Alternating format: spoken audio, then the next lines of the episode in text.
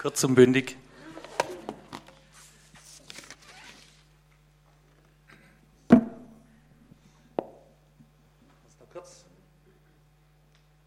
Meine Brille aufsetzen, nur weil meine Arme immer kürzer waren.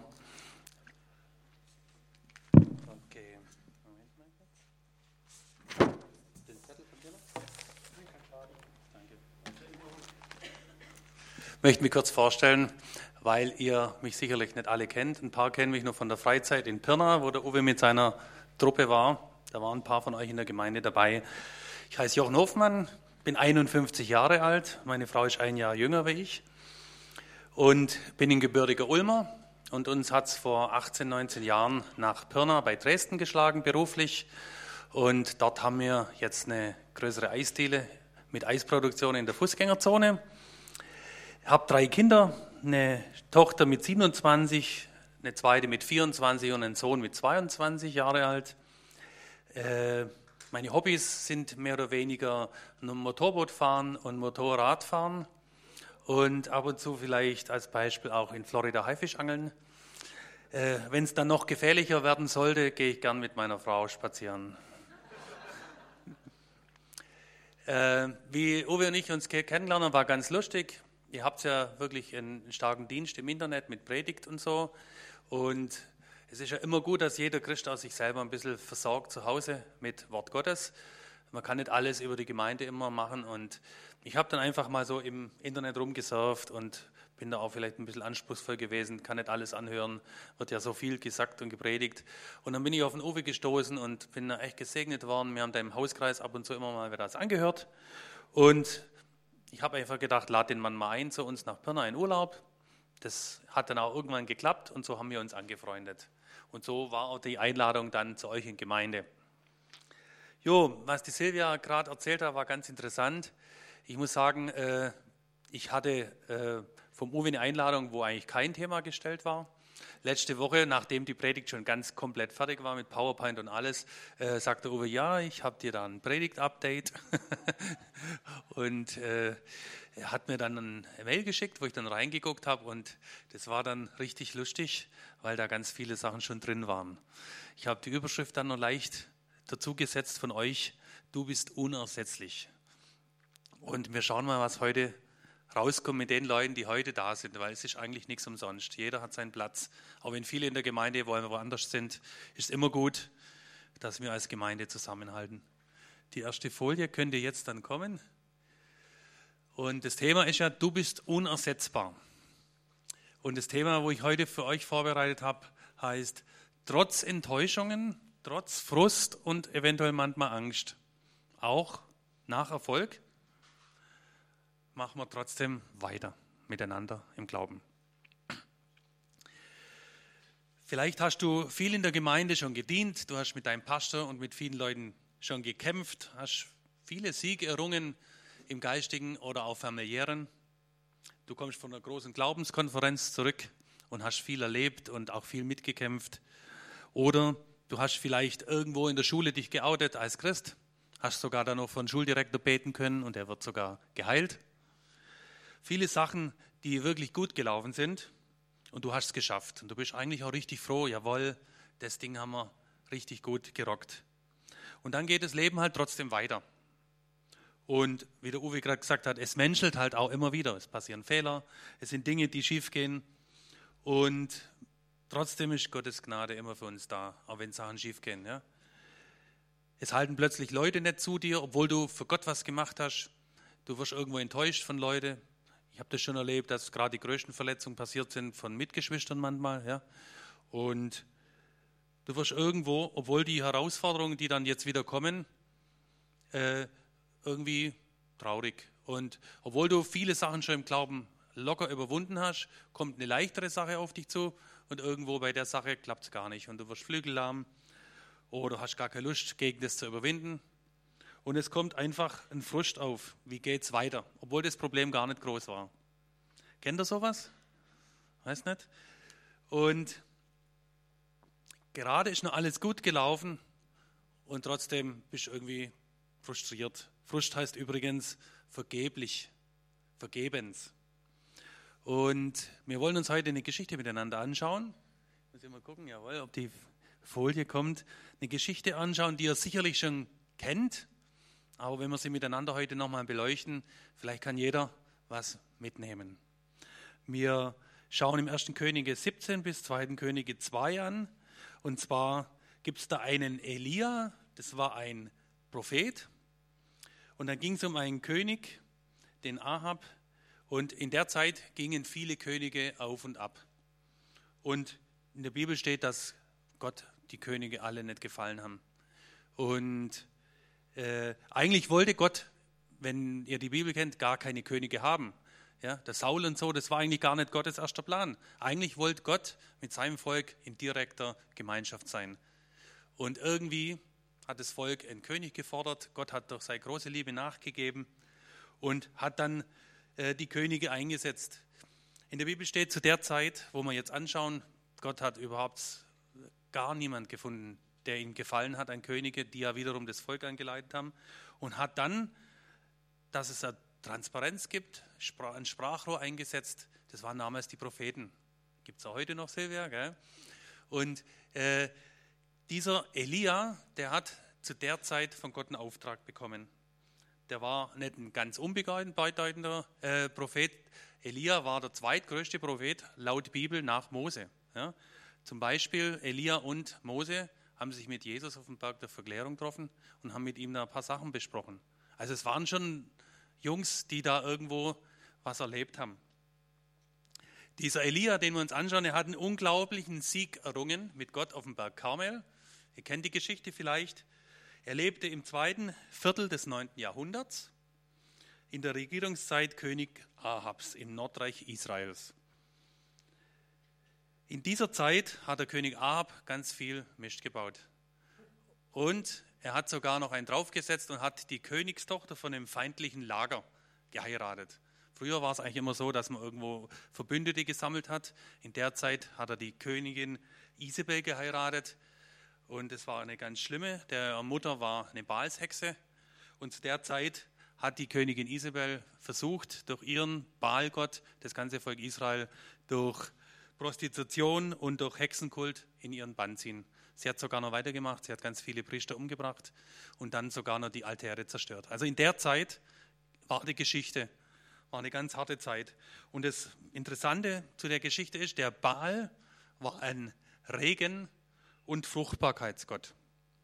Ich schaue leider nicht so links rüber zu euch, weil es immer so blendet, also verzeiht mir da ein bisschen, hier so habe ich ein bisschen besseren Blick. Und der Baal war eigentlich nur ein Ersatzgott, vom Teufel ersetzt, dass die Menschen von Jesus wegkommen, von Gott wegkommen. Und es ist interessant, was liegt näher, wenn dieser Baalsgott dort im Weg war, als Fruchtbarkeit und Regengott, dass Gott ein Wunder tut in diese Richtung. Und er gibt dem Elia den Auftrag, geh zum König Ahab und sag dem, es wird einige Jahre nicht regnen. Warum? Weil du es auf die Spitze getrieben hast, weil ihr alle euch wegbegeben habt von Gott und du in Gottes Augen in Gräuel getan hast. Dann sagt er zu dem Elia noch, versteck dich, geh über den Jordan zum Bach Krit, ihr kennt die Stelle, und ich werde dich persönlich versorgen. Also er sollte erstmal in Deckung gehen, Trockenheit kam und Gott hat dann noch gesagt, ich will dich morgens und abends mit Raben, mit Brot und Fleisch versorgen. Wenn ihr heutzutage die Raben kennt, Raben klauen sich gegenseitig was, die geben nichts ab. Ja? Die hacken sich gegenseitig die Augen aus, aber die geben nichts ab. Und genau von diesen Viechern hat Gott gesagt, ich versorge dich mit den Raben, mit Brot und Fleisch. Dann geht es weiter, der Bach trocknet aus, dann sagt Gott zu Elia, okay, geh weiter zu einer Witwe, die war auch gerade am Verhungern, prima, ess mit der noch, kennt die Stelle. Und siehe da, der Elia erlebt ein Vermehrungswunder ziemlich lang. Und nach einiger Zeit stirbt ihr Sohn, der auch noch mit da im Bunde war. Wieder klasse, erst Vermehrungswunder, ja, dann stirbt der Sohn. Dann betet er mit dem Sohn und eine Totenerweckung, eine Auferstehung passiert. Der Sohn wird geheilt und läuft wieder rum, bevor die Frau ganz ausgeflippt war. Also es war einfach ein Mordsding, was er alles erlebt hat. Ja? Und wenn wir das so angucken, Elia war im Auftrag Gottes, Und trotzdem waren um ihn herum immer wieder Krisen. Ja? Er ist versorgt worden, dann trocknet der Bach aus, ja? Dann wird er versorgt von der Witwe, dann stirbt der Sohn. Ja? Es war immer irgendwas. Und man fragt sich langsam, okay, warum eigentlich die Krisen, wenn ich im Auftrag Gottes bin? Warum passieren Sachen um uns herum, obwohl ich eigentlich der Meinung bin, ich bin im richtigen Film? Komisch. Und Gott würde vielleicht sagen, gar keine Krisen, Herausforderungen für uns. Und wir schauen jetzt mal uns die nächste Folie an. Herausforderungen, die uns stärker machen. Wissenschaftler haben festgestellt, dass wenn zum Beispiel eine Raupe sich langsam Flüge macht, um zum Schmetterling zu werden, verschiedene Stationen da sind. Und die Wissenschaftler haben sich mal gedacht, sie schneiden doch einfach mal den Konkord ein bisschen auf mit der Rasierklinge und helfen dem armen Schmetterling schneller rauszukommen in die Freiheit. Und was ist passiert? Der Schmetterling ist zwar schneller rausgekommen aus dem Konkord, aber wie er dann rauskommt, und die Schmetterlinge sind ja am größten gefährdet, wenn sie rausschlüpfen, dann ist der Vogel schon da und will schnappen, dann konnte der Schmetterling gar nicht richtig fliegen. Warum? Weil die Zeit, wo er sich aus seinem Kostüm rauszwingen musste, dazu da war, dass Muskeln entstehen. Und die Zeit hat er gebraucht. Und er war nur in der Zeit ja dann im Kokon geschützt sogar. Und die Herausforderungen haben diesen Schmetterling stark gemacht. Und so ist es in unserem Leben auch oft. Der Elia hatte einen riesengroßen Showdown vor sich mit auf dem Berg Karmel. Ihr kennt die Geschichte, wo Feuer kommt. Wir kommen gleich nochmal dazu und schauen uns da ein paar Parallelen an zu unserem Leben, was uns auch was bringt. Elia hat wirklich Glaubensmuskeln in der Zeit immer mehr sich angehäuft durch Dinge, die er erlebt hat. Und Gott hat in der Zeit wirklich dann bei Elia gezeigt, wer Chef im Ring ist. Und was du vorher gesagt hast, wir brauchen wieder eine Zeit, wo Gott wieder richtig mal einen draufhaut. Ja? Dass wir nicht bescheiden sind mit Hustenheilung oder irgendwas, sondern dass wieder ganz große Sachen passieren. Nicht, weil jetzt wir groß dastehen wollen mit unserem Gebet, sondern weil Gott die Ehre kriegt dadurch. Und weil Gott wieder neugierig wird. Mensch, da passiert da was. Hey, ist ja cool. Oder so wie der Simon dann mit Leuten einfach betet und die waren gesund. Und irgendwann fragen sie sich, hey, ist irgendwie stark, was da passiert. Es geht weiter. Mit dem Elia, nach 3,5 Jahren sagt Gott dann langsam, hey, komm raus aus deinem Loch, zeig dich dem König. Interessant war, dass der König immer weiter rausgeritten ist und hat nach Futter gesucht für seine Viecher und für den Hofstaat. Und während der Futtersuche hat Elia sich mit dem Ahab getroffen. Und stattdessen der Ahab jetzt gesagt hat, Gott sei Dank, dass ich dich finde, guck mal, dass es wieder regnet, hält der Ahab, Elia sogar noch vor, du und Gott seid schuld, dass wir hier alle verrecken. Der verklagt tatsächlich Gott und Elia an. Und das stellen wir immer wieder heutzutage fest. Läuft alles gut, sagt niemand was, preist dem Herrn. Läuft irgendwas schlecht, Katastrophen, Hungersnöte, Erdbeben oder irgendwas, dann war's Gott. Wie kann man an so einen Sadisten eigentlich noch glauben? Ja? Das kriege ich im Gespräch immer wieder mit. Und Teufel setzt sogar noch einen drauf und schiebt es Gott nur sogar in die Schuhe. Auch in der Zeit zum Elia hat es dann geheißen, hey, Gott ist ja schuld an der Hungersnot. Gott macht es ja. Dabei hat der Elia gerade noch zu ihm gesagt, hey, du mit deinem ganzen Wirken als König, mit deinem Hofstaat, mit deiner Duldung durch Baal und alles, du bist schuld, dass diese Sachen ins Volk reingekommen sind. Elia wurde wirklich bestätigt durch Wunder und Zeichen und setzt das jetzt um, was Gott ihm gezeigt hat. Ihm reicht's und er verlangt jetzt einfach vor dem König, dass es aufhört mit falschen Götzen und diesen ganzen Dingen vom Baal. Und er fordert einen Vergleich zwischen Gott und Baal, ein Kräfteduell. Und wenn man so manchmal mit Leuten redet und so, trauen wir uns das mal wirklich zu sagen, hey, du glaubst jetzt an den, ich glaube an Jesus, hey, beten wir mal beide. Wir haben bei uns im Geschäft eine Angestellte gehabt, wir haben einen Eiscafé und mit der Eisproduktion und die Mutter war eine Hexe in Berlin. Und da habe ich gesagt, nun lad sie ein. Wir stellen uns nebeneinander hin, dann schauen wir mal, wer Chef im Ring ist. Jesus ist viel stärker, ich habe keine Angst vor Hexen. Ja? Und nee, das meine ich nicht.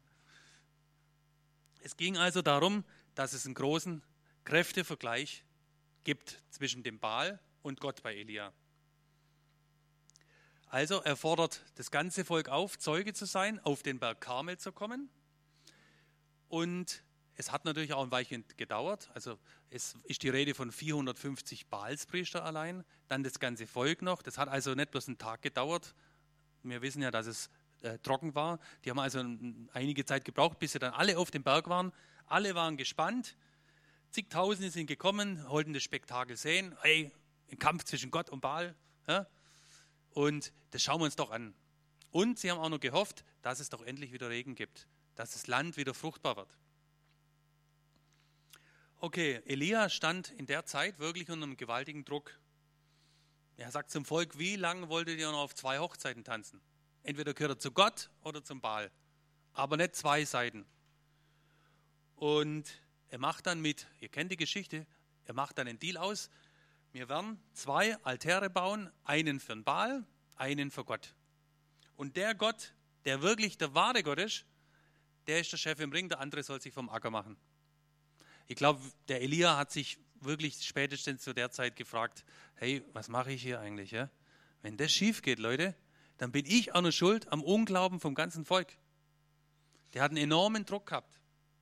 Aber der Druck, der da entstanden ist, hat er zu der Zeit ausgehalten. Warum? Weil er nämlich auf einer Glaubenswelle geritten ist. Weil er viel erlebt hat. Wenn man dauernd sieht, wie sich Brot oder Mehl und Öl vermehrt, ja, wenn man immer sieht, dass man von Raben versorgt wird, obwohl andere hungern, dass Tote auferstehen, ist vielleicht nicht ganz so üblich in Deutschland mehr, kann aber wieder besser werden. Okay? Und dann ging es los. Die Baalstruppe hat einen Altar gebaut und Elia hat auch einen Altar gebaut. Alle beide. Elia hat demonstrativ die alten Steine genommen von dem Altar Gottes, den die Isebel, die Frau vom König Ahab, niedergerissen hat. Und dann geht's los. Alle beide bauen auf und der Elia beschließt, dass die Baalspriester als erstes beten dürfen, dass ihr Gott das Feuer anzündet. Und die Baalspriester hängen sich ins Zeug und beten und ritzen sich, ihr kennt die Stellen alle, und es passiert gar nichts. Und Leute, ich glaube, jetzt, zu dem Zeitpunkt, hat das Wunder Gottes da schon eingesetzt. Könnt ihr euch an die Schlangen vom Pharao erinnern und die Schlange von Mose? Die haben einen Stock hingeschmissen und der Stock ist zur Schlange geworden. Und dann haben die anderen Zauberer auch 7 Stöcke hingeschmissen und die Stöcke sind auch zu Schlangen geworden. Das habe ich immer so gelesen, aber das ist Mordsdicken. Ja? Satan tut auch viele Sachen in der Welt, aber Jesus ist immer stärker, wenn wir da sind als Christen. Amen. Und übrigens, die Schlange von Mose hat die anderen 7 aufgefressen. Okay. Wir haben als Christen Vollmacht. Kommt jetzt, glaube ich, eine Bibelstelle. Eine Bibelstelle, jawohl. Markus 16, 17 kann jeder in der Früh, wenn er um 5 Uhr aufgeweckt hat, eigentlich auswendig sagen. Diese Zeichen werden folgen, die an Christus glauben. Menschen von Dämonen befreien, Gift von Schlangen werden ihnen nicht Schaden anrichten. In neuen Sprachen reden, haben wir vorher auch gesagt. Das ist ein Zeichen von allen, die an Jesus glauben. Ganz normal. Kranken, denen sie die Hände auflegen, wird es besser. Sie werden gesund. Das ist doch eine super Aussage für alle, die da an Jesus glauben. Nicht Superstars, nicht irgendwelche, die mit dem Rolls-Royce ankommen, sondern jeder, der an Jesus glaubt. Das glauben wir und da freuen wir uns immer wieder drauf. Ich habe eine Geschichte bzw. Tatsache. Da war ein Missionar Ende des 18. Jahrhunderts in Afrika. Das war die Zeit, wo Afrika sehr, sehr evangelisiert worden ist. Und da war ein Missionar unten, der ist frisch in ein Dorf gekommen und der ist dann gleich vom Dorfhexer, vom Medizinmann, wenn man es also kennt, begrüßt worden. Und gleich am ersten Abend hat der Medizinmann gesagt, ja, das ist einer, der an Jesus glaubt, und hat dann dem Dorf vorgestellt, wir machen gleich mal so ein Ding. Wir machen ganz heiß Feuer an. Jawohl, da kommt's. Und ich laufe da einfach drüber. Im Okkultismus durchaus gängige Sache, was man kennt, solche demonstrative Dinger, dass die anderen eingeschüchtert waren. Und dieser Typ, dieser Hexer, läuft über das Ding drüber. Und es waren jetzt nicht bloß kleine Kohlen, wo ein bisschen Hornhaut dann zum Stinken anfängt, sondern das war richtig heiß, richtig lebensbedrohlich heiß. Der Typ läuft drüber und es passiert gar nichts. Dann sagt er zu dem Missionar, bist frisch angekommen mit deinem Jesus, lauf du jetzt auch drüber. Und der steht da und denkt, Jesus, was soll ich jetzt machen? Und oft stehen wir auch im Leben da, werden konfrontiert von selbstbewussten Leuten, die nicht an Gott glauben. Und in der Bibel steht ja, dass er uns dann wirklich Weisheit gibt in der richtigen Zeit. Und Gott sagt zu ihm, du brauchst jetzt gar nichts machen. Schick den nochmal drüber, über die Kohlen. Dann sagt der Missionar, okay, lauf du nochmal drüber. Und wie der dann mitten in der Kohle steht, also in der Glut steht, ja, sagt Gott zu dem Missionar, und so, jetzt bind in Jesu Namen den Zauber. Und dann war alles weg und er hat sich furchtbar die Füße verbrannt. Wir müssen nicht alles nachmachen, was der Teufel uns irgendwie vorgibt. Wir müssen gar nichts nachmachen. Ich bin Schwabe, ich bin gebürtiger Ulmer, habe ich vorher vergessen zu sagen. Wir setzen die Akzente als Christen, nicht der Teufel. Jeder von uns kann ein Stück Himmel mit seinem Teil vom Himmel runterholen. Jeder Christ in der Gemeinde kann dazu beitragen, dass wir die Akzente im Glauben setzen. Jetzt geht die Story vom Elia wieder weiter. Es vergingen Stunden und die Baalspriester, die haben gar nichts hinbekommen. Und dann spottet sogar noch der Elia, hey, ist euer Gott auf dem Klo? Oder ist er irgendwo schläfrig oder so? Ich habe in einer Bibel Hoffnung für alle wirklich gefunden, da steht drin, ist euer Gott auf dem Klo? Verarscht die richtig und war richtig kühn. Und alle waren natürlich jetzt neugierig, weil bei den Baalspriestern nichts passiert ist. Wie geht es denn jetzt beim Elia weiter? Und alles Volk schaut neugierig zu. Und interessanterweise, diese Isebel, diese Böse, ich hoffe, jetzt heißt hier niemand Isebel in der Gemeinde. Also das war die Königin, die Böse, die diesen Baalskult da sehr, sehr unterstützt hat und gepredigt hat. Die war zu Hause zu der Kraftzeit. Ganz komisch, ja? Wenn Gott einen draufhaut, dann ziehen doch manche dann irgendwie was zurück. Elia schreit dann nur ganz laut, dass es alle hören, und Herr, lass jetzt wirklich Feuer fallen. Und das war so ein schönes altes Bild. Und Gott hat, das war wirklich sehr groß, diese Sache auf dem Berg Karmel, die haben wirklich, da waren viele Leute dabei, nicht wie in den billigen Bibelfilmen, wo dann 10 rumstehen oder so. Es waren allein 450 Baalspriester, die da eigentlich versucht haben, Musik zu machen. Ja? Und Gott verbrennt alles vom Elia. Er hat ja sogar noch Wasser holen lassen und um einen Schwimmpassing drum bauen lassen, um seinen Altar, dass ganz viel Wasser drin war, und hat alles drüber gegossen an Wasser. Und in der Bibel steht, dass Gott alles verzehrt hat. Den Stier, die Steine, das Wasser drumherum. Die Steine sind sogar Lava worden. Also Gott hat da richtig auf den Putz gehaut. Und zu der Zeit war wirklich das ganze Volk so entsetzt durch das Wunder und das Auftreten Gottes, dass er zu seinem Elia gestanden ist, zu seinem Auftrag, dass eigentlich klar war, dass die 450 Baalspriester sofort hingerichtet werden. Und in der Bibel steht nichts drauf, dass es einen Baalspriesteraufstand gab oder sowas. Die wurden einfach hingerichtet. Die waren weg, ja, weil das Volk sofort erkannt hat, Gott ist der Chef im Ring. Wir wissen, an wen wir glauben. Und dann geht es sogar noch weiter. Danach war ja das immer noch mit dem Regen. Es war erst einmal das Feuer. Und dann sagt der Elia zum Ahab, es ist Abend geworden, setz dich hin, ess was und trink was, ich kümmere mich noch um den Regen. Hey, also der war doch wirklich richtig auf der Glaubenswelle. Und Elia steigt dann nochmal ein bisschen höher auf den Berg und betet 7-mal. Und wenn man jetzt denkt, okay, die 7-mal waren Unglaube oder Gott hat ihn nicht gehört, das war ihm ganz egal. Er hat gewusst, Gott steht zu seinem Wort. Er hält zu mir. Er ist bis hierher gegangen. Er hält jetzt auch zu mir. Er betet 7-mal, war ganz egal. Und dann zum Ahab ruft er noch, hey Ahab, alles in Ordnung? Ich höre es schon rauschen. Hey, also spätestens dann muss ich sagen, wie war denn der drauf? Die heutige Jugend würde sagen, hey, wie geil war denn der drauf? Ja? Der war in der Glaubenswelle, alle waren beeindruckt. Plötzlich regnet es. Und wenn du in der Wüste mal einen Film angeschaut hast, was passiert, wenn es geregnet hat, da blüht plötzlich alles. Ja? Alle sind fröhlich, alle stehen im Nass und es hat alles wieder befruchtet, das ganze Land.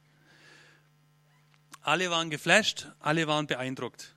Elia war so fröhlich über das dann, dass es endlich geschafft hat und dass es wieder geregnet hat. Er hat ja auch auf die Zeit gewartet, nach 3,5 Jahren, dass wieder die Bäche schön kühl sind und da unten war es ja auch wirklich heiß. Ja, und er rennt sogar noch, steht in der Bibel, 30 Kilometer, wie der König Richtung Hauptstadt, Richtung Jezreel, wieder heimgelaufen ist, gefahren auf die Kutschen oder egal was, läuft der Elia 30 Kilometer sogar mit. Das ist gar nicht so wenig bei unbefestigten Straßen. Wir sind jetzt nach Karlsruhe hergefahren, die Autobahnen sind gut, ja? Da hat man keine Schlaglöcher und nichts. Und Was ist aber, wenn jemand übermütig ist? Manchmal lässt man im Übermut die Deckung hängen. Bei Boxern hast du öfters mal gesehen im Film, wenn sie einen niedergeschlagen haben und er streckt sich aus und ja, Sieger, dann kommt meistens von hinten nochmal einer her und steht auf und schlägt ihm dann nochmal eine rein. Ja. Manchmal lässt man im Übermut seine Deckung ein bisschen hängen. Nicht absichtlich, nicht unbeabsichtigt, aber es ist einfach manchmal so. Und Elia dachte jetzt in dem Moment, Leute, jetzt ist Erweckung da.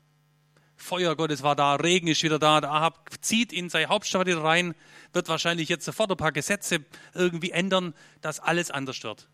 Und du hast dafür gebetet, du freust dich drauf und es hat sich auch was verändert. Bloß wir sind in einem geistigen Kampf. Und manchmal, das Schlimmste, was passieren kann, ist, dass wir nicht wissen, dass wir im geistigen Kampf sind.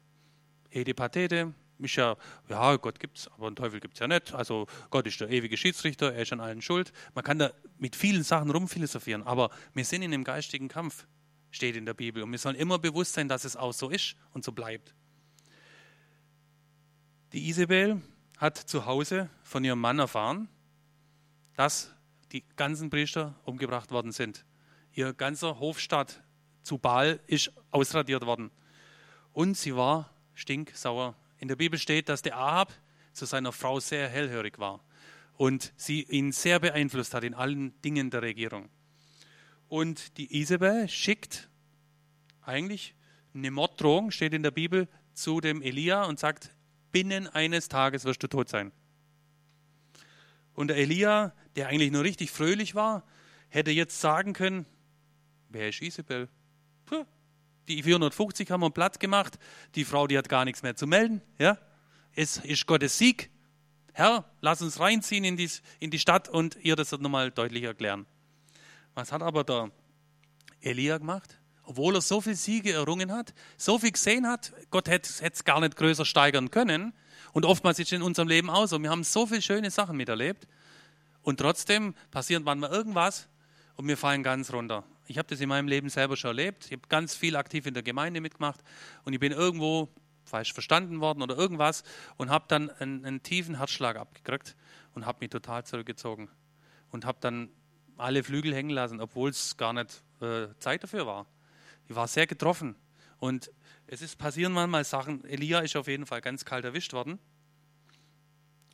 und er fühlt sich total alleingelassen und flüchtet einfach los. Er hat nicht gefragt, Herr, wie geht's weiter? Wie können wir das Problem jetzt lösen mit der Morddrohung oder so? Nee, er flüchtet. Und ihr seht das Bild zum Beispiel. Da sitzt so ein Vogel und die Schlange, die schleicht sich an und vor lauter Gefahr kann der Vogel gar nicht mehr wegfliegen. Wer hat schon mal so Träume gehabt, dass du irgendwas Schlimmes im Traum erlebst und du kannst gar nicht mehr wegrennen? Kennst du das? Ich habe das schon gehabt. Und der Vogel, der war so starr vor Angst, dass er vor lauter Angst gar nicht mehr kapiert hat, hey, ich bin ja ein Vogel, ich kann ja wegfliegen, die blöde Schlange, die bleibt auf der Erde, aber ich fliege weg. Und nur durch die Angst ist der Vogel sitzen geblieben. Bei dem wissen wir es noch nicht so ganz genau. Aber wenn wir wissen, dass wir durch Jesus Sieger sind, fliegen wir, wenn der Teufel kommt, wenn Probleme kommen, einfach weg in die Arme Gottes, weil er uns schützt, weil er uns berufen hat zu Königen und Priestern, haben wir vorher auch vom Bruno vorher gehört. Gell? Okay, es geht weiter. Elia flüchtet in die Wüste Beersheba. Ich habe mal so ein bisschen reingeguckt mit den Strecken, wie das immer war beim Elia. Das waren ungefähr 200 Kilometer, ist der Kerl losgerannt mit Frust in die Wüste Beersheba. Dann lässt er seinen Kumpel, der noch mitgereist ist, irgendwo, wo es noch einigermaßen gut war, zurück und geht nochmal einen Tag lang in die Wüste rein, ohne Getränke und irgendwas. Es war eigentlich Selbstmord. Der will in die Wüste, war sich sicher, Gott hat jetzt nichts mehr an Idee, er ist total frustriert und kaputt und geht in die Wüste und legt sich unter einen Baum zum Sterben. Sagt zu Gott, lass mich sterben, ich bin alleine, ich habe niemand, bin ganz allein, ich habe keine Gemeinde um uns herum, niemand kämpft mit mir, bin ganz allein. Und sagt zu Gott einfach, lass mich sterben. Er war frustriert, alles was er gemacht hat bis jetzt war vergebens, ist doch jeder gegen ihn, die Isebel will ihn umbringen, er hat niemand mehr auf seiner Seite. So, heute würde man zu so einer Situation vielleicht Burnout sogar sagen, dass jemand einfach ausgeblasen ist. Er hat so viel gemacht und kann einfach nicht mehr. Schauen wir uns mal an, wie Gott auf den Elia reagiert. Das Erste, was Gott macht, Manchare. Er sorgt für köstlich geröstete Brote mitten in der Wüste mit kühlem Wasser. Wenn du mal richtig durstig bist, willst du kein Rotwein und kein Bier, dann willst du nur noch ein schönes Wasser. Ja. Und Gott versorgt ihn einfach mal mit geröstete Brote. Keine Vorwürfe. Elia, was machst du hier? Ich habe den nächsten Auftrag für dich. Oder irgendwie, er lässt ihn einfach weiter schlafen. Dann isst er die Brote. Elia war immer noch nicht begeistert, dass Brote da waren. War ja eigentlich ein Wunder wieder mal. Ja. Aber irgendwo war er so fertig. Hat gar nicht mehr gewirkt. Prallt an ihm ab. Dann weckt ihn Gott nochmal, er kriegt nochmal Essen, nochmal Getränke, schläft wieder weiter. Und Gott, was macht Gott? Er gönnt ihm einfach mal Erholung. Unüblich. Manchmal wird man doch, mach weiter und jetzt geht's erst richtig los und alles. Nee, Gott hat ganz andere Zeitmaßstäbe, wie wir manchmal denken. Gott gönnt ihm erstmal Zeit. Und du kannst so reich sein, wie du willst. Wenn du keine Zeit hast, die du genießen kannst, bist ein armer Mensch. Gott schenkt ihm Zeit. Und ich kenne zwei wirklich fähige Gottesmänner in meinem Bekanntenkreis, die haben alle beide schon mal einen Burnout gehabt. Und ich habe auch schon Sachen erlebt, wo ich total fertig war. Und es ist wichtig, dass wir das auch erkennen bei Leuten, die fertig sind. Wir haben viele Leute in der Gemeinde, die haben viel gemacht. Und du denkst, der macht das immer. Das ist unser Oberguru. Ja? Aber vielleicht hat er gerade eine Not und der braucht wirklich nur dein Herz. Und manchmal wundert man sich vielleicht sogar, dass einige gar nicht mehr da sind, obwohl die so kräftig mitgekämpft haben und man hat gar nicht mitgekriegt, die waren einfach fertig und keiner hat sie getröstet, keiner hat sie in den Arm genommen. Gemeinde lahmt, wenn bestimmte Leute nicht mehr da sind, die unersetzbar sind. Und das ist ganz wichtig, dass jeder in der Gemeinde da ist dafür, dass wir die erkennen, die wir vielleicht mal trösten oder aufmuntern oder stützen müssen. Bei körperlichen Krankheiten oder Verletzungen ist es wichtig, dass die Dinge ausheilen. Das wissen wir. Wir haben eine gute Krankenversorgung in Deutschland, dass keine Langzeitschäden zurückbleiben. Wir haben in Pirna bei uns einen Sportler gehabt, einen Langstreckenläufer, der hat eine Grippe gehabt, die er einfach ignoriert hat, nicht ausgeheilt hat und ist an der Grippe mit Herzinfarkt gestorben. Trainierter Sportler hat einfach bestimmte Sachen nicht ernst genommen. Er ist jung, er schafft es schon und es war nicht ausgeheilt. Wenn du mit deiner Lippe an der Dachrinne hängen bleibst und du reißt sie auf und du nähst das Ding nicht mehr zusammen, dann siehst du echt komisch aus. Dann, wenn das nicht richtig zusammenwächst, siehst du einfach komisch aus. Ja? Und es ist wichtig, dass Sachen richtig behandelt werden. Und im Geistigen deckt man einfach oftmals, habe ich miterlebt, viele Sachen einfach zu, aber die müssen auch richtig behandelt werden. Sonst haben wir oft in den Gemeinden menschliche Halbleichen rumliegen, die keine Lust mehr haben, die kein gutes Zeugnis mehr haben, die stumpf geworden sind, bloß weil Sachen nicht ausgeheilt sind. Und die Sachen müssen wir heute auch noch ernst nehmen. Es ist wichtig, dass wir in der Gemeinde miteinander angebracht reagieren. Im 1. Korinther 12 steht, ein Leib, aber viele individuelle Glieder. Und es ist ganz wichtig, dass wir in der Gemeinde wissen, nicht nur der Pastor und seine Älteste machen das, sondern jeder Einzelne in der Gemeinde trägt dazu bei, dass wir Familie sind. Und Leute, ich bin in mehrere Vereine, weil es auch wichtig ist, dass man in den Vereinen mit Leuten Gemeinschaft hat. Aber in dem Verein bist du immer nur mit Gleichgesinnten dabei. In der Gemeinde, gut, wir glauben alle an Jesus, aber wir haben, ich sage immer zum Spaß, wir haben in den Gemeinden schon manchmal einen Jurassic Park. Wir haben schon sehr viele verschiedene Menschen dabei. Und was verbindet uns in der Gemeinde? Dass wir alle an Jesus glauben. Und wenn wir doch so verschieden sind in der Gemeinde, dann erst recht dürfen wir in der Gemeinde richtig zusammenhalten. Das ist wichtig. Das macht uns individuell als Christen aus. Wenn wir Leute haben, die fertig sind und du betest viel für sie, aber du fragst sie dann immer wieder, ja, wie geht's dir denn? Gib mir mal ein Update. Ich habe so viel für dich gebetet und so. Das kann manchen, die gerade in einer Zeit sind, wo es zwar Heilung brauchen und auch offen sind für Heilung, ganz schön auf den Zeiger gehen. Manchmal ist es wichtig, dass wir dann eher im Verborgenen Fürbitte machen. Fürbitte ist ganz, ganz wichtig. Aber das immer wieder Abfragen nach Ergebnissen und so kann manche Leute ganz schön unter Druck setzen. Manchmal ist es viel besser, wenn wir einfach unser Herz denen schenken und da sind. Und dass die einfach spüren, dass wir mitweinen oder mitheulen. Ja? Wir haben jetzt gerade am Donnerstag ist eine Information an uns herangetragen worden. Wir sind im Kaffee in der Fußgängerzone, wir kriegen sehr viel mit. Und da waren Mitbewerber, Currywurst und Co., die haben neu aufgemacht bei uns. Und die Familie, 3 Kinder, 1,5, 3 und 5, waren im Weihnachten, waren die irgendwo bei der Familie beim Winterurlaub.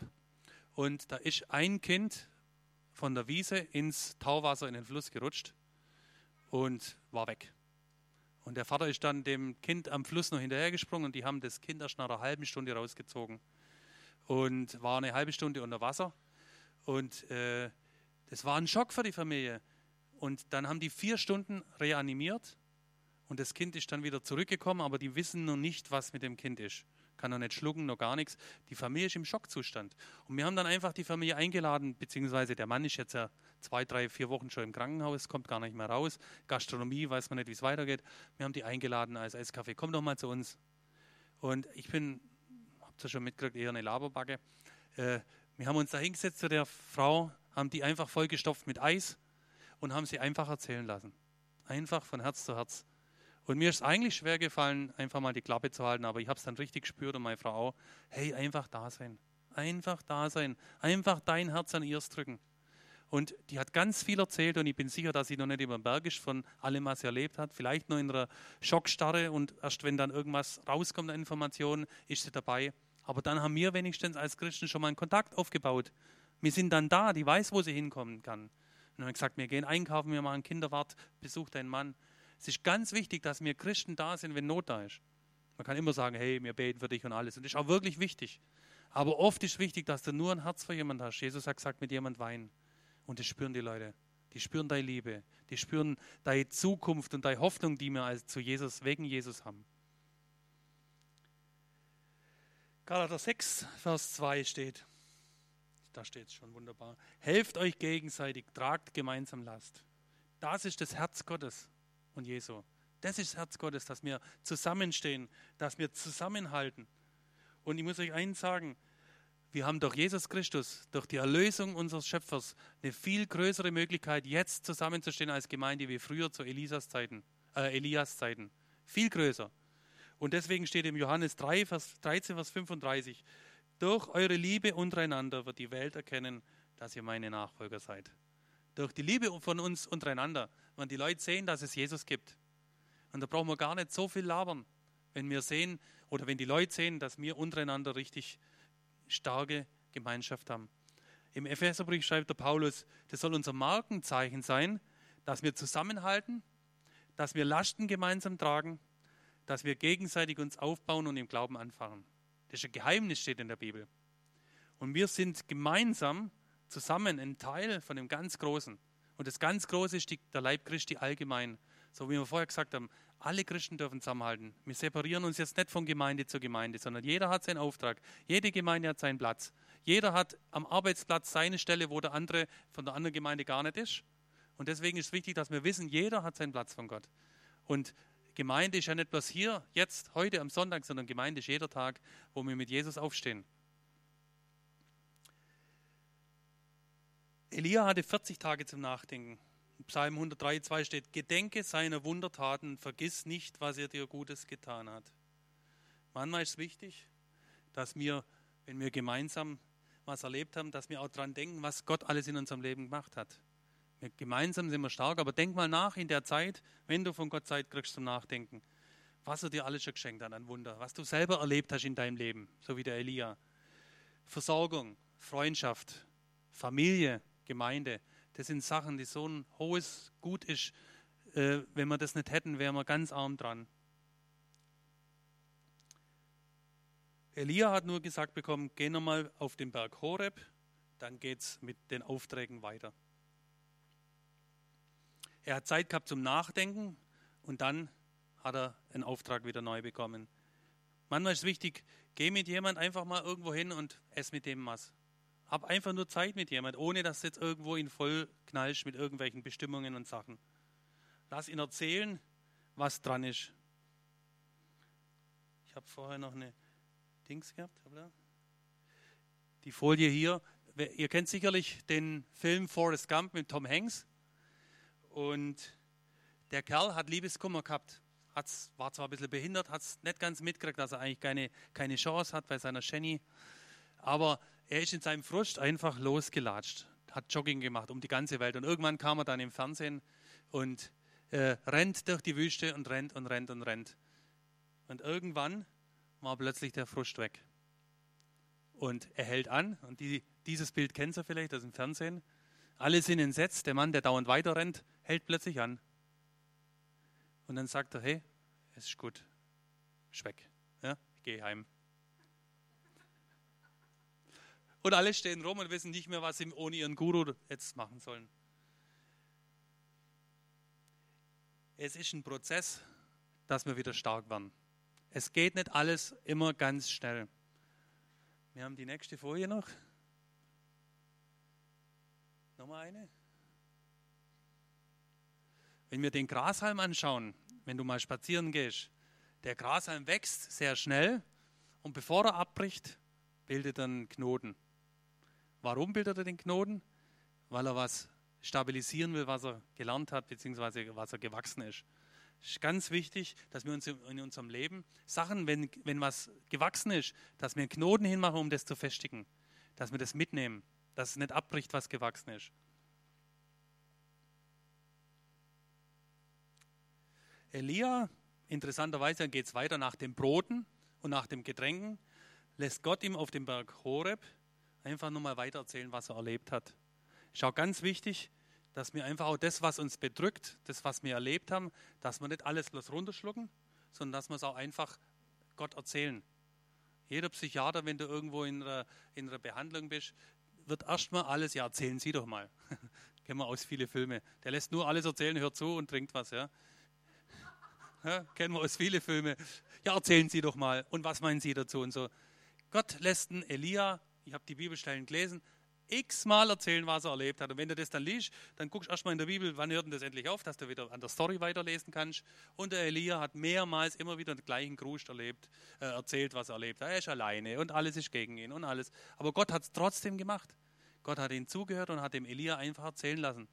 Es ist wichtig, Leute, wenn irgendwas schiefgegangen ist, dass ihr auch drüber reden könnt mit jemand. Mit Gott und auch mit guten Freunden. Und wenn ihr die nicht habt, schaut, dass ihr gute Freunde kriegt. Das ist ganz wichtig in der Gemeinde. Wir können ganz viel abdämpfen, wenn wir Freunde haben, die miteinander doch dick und dünn gehen. 5. Mose 4, 31. Immer hört unser Gott, wenn wir ihn rufen. Er ist barmherzig und lässt uns niemals untergehen. Das ist eine absolute Verheißung, Leute. Er hört uns immer. Und das ist einfach wunderbar. Gott weiß die Zeit, wenn es weitergeht mit Aufträgen. Er weiß Bescheid, wann irgendwas vorbei ist, wann was gesund ist. Ihr kennt die Melodie von Forrest Gump, ja? Der dann plötzlich spürt, dass irgendwas richtig ist, was angegangen ist, was gut tut. Und wenn wir jetzt Gemeinde anschauen, Gott hat den Elia nicht ausgewechselt als Ersatzrat. Ey, jetzt hast du einen Fehler gemacht, du warst zwar mein Prophet, aber jetzt kommt ein anderer dran, der Elisa steht schon in den Stadtreihen, ja? Der dich ablöst. Nee, Gott weiß, was du gemacht hast. Er weiß alles, was du gedient hast im Verborgenen, wie viele Stunden Fürbitte geleistet worden ist, Silvia. Gott sieht es. Der sieht jeden Einzelnen, wer in der Gemeinde was gemacht hat. Und er tut nicht uns irgendwo zurückstufen, wenn ein Fehler passiert ist. Du bist in der Gemeinde, auch mit deinen Fehlern, unersetzlich. Gott hat keine Vorwürfe gemacht oder war frustriert über uns, wenn wir frustriert waren. Er ist einfach weitergegangen. Und Gott wünscht sich auch, dass wir Freude am Leben haben. Unbedingt, wenn die Leute sehen, dass wir Freude am Leben haben, dann können wir auch was weiter sagen. Ja, wenn die bei uns nicht Freude sehen im Leben, dann sagen sie so, warum soll ich mich denn überhaupt bekehren? Du ziehst ja keine Wurst vom Brot, was soll denn das? Ja? Es ist wichtig, dass wir Freude ausstrahlen, dass wir auch Freude an einem Glas Rotwein haben oder an einem Möhrensaft, egal. Es ist wichtig, dass wir zur Ruhe kommen. Und Gott hat uns nicht lieb, weil wir seine Diener sind, Leute, sondern weil wir seine Kinder sind. Das ist ein ganz großer Unterschied. Wir dienen, weil wir ihn lieb haben. Lasten tragen heißt manchmal auch, es kommt ein schönes Bild, vielleicht mit jemandem mal ein T-Bone-Steak essen. Ein schönes, was vielleicht mehr kostet wie 3,99 Euro. Und dann einfach mal einen schönen Whisky dazu trinken. Und für alle Veganen, wir können auch einen Brokkoli überbacken und einen Tomatensaft miteinander trinken, für die, die es wollen. Aber einfach die Leute zeigen, dass wir da sind füreinander. Und natürlich immer Fürbitte. Ich möchte es jetzt nicht betonen, dass ich es nicht betone. Gemeinsam stark werden. Lass uns sensibel werden in der Gemeinde, dass wir miteinander tragen. In der Bibel steht, der Gerechte fällt 7-mal, aber er steht wieder auf. Und beim Aufheben ist jeder in der Gemeinde eine Krücke, die ihm hilft, aufzustehen. Und wenn die Welt das sieht, dass wir so zusammenhalten, dass Jesus auch einer ist, der uns tröstet, der uns aufbaut, auch wenn wir Fehler machen, dann sind wir viel authentischer, wie alle nur als Superstar rumrennen und wir haben keine Fehler. Das gibt es nämlich gar nicht. Aber wenn du einfach zugibst, dass wir Jesus haben und uns hilft. Wenn meine Frau heult, muss ich auch mal heulen. Dass ihr einfach wisst, wir sind eine Familie. Wir halten zusammen. Amen.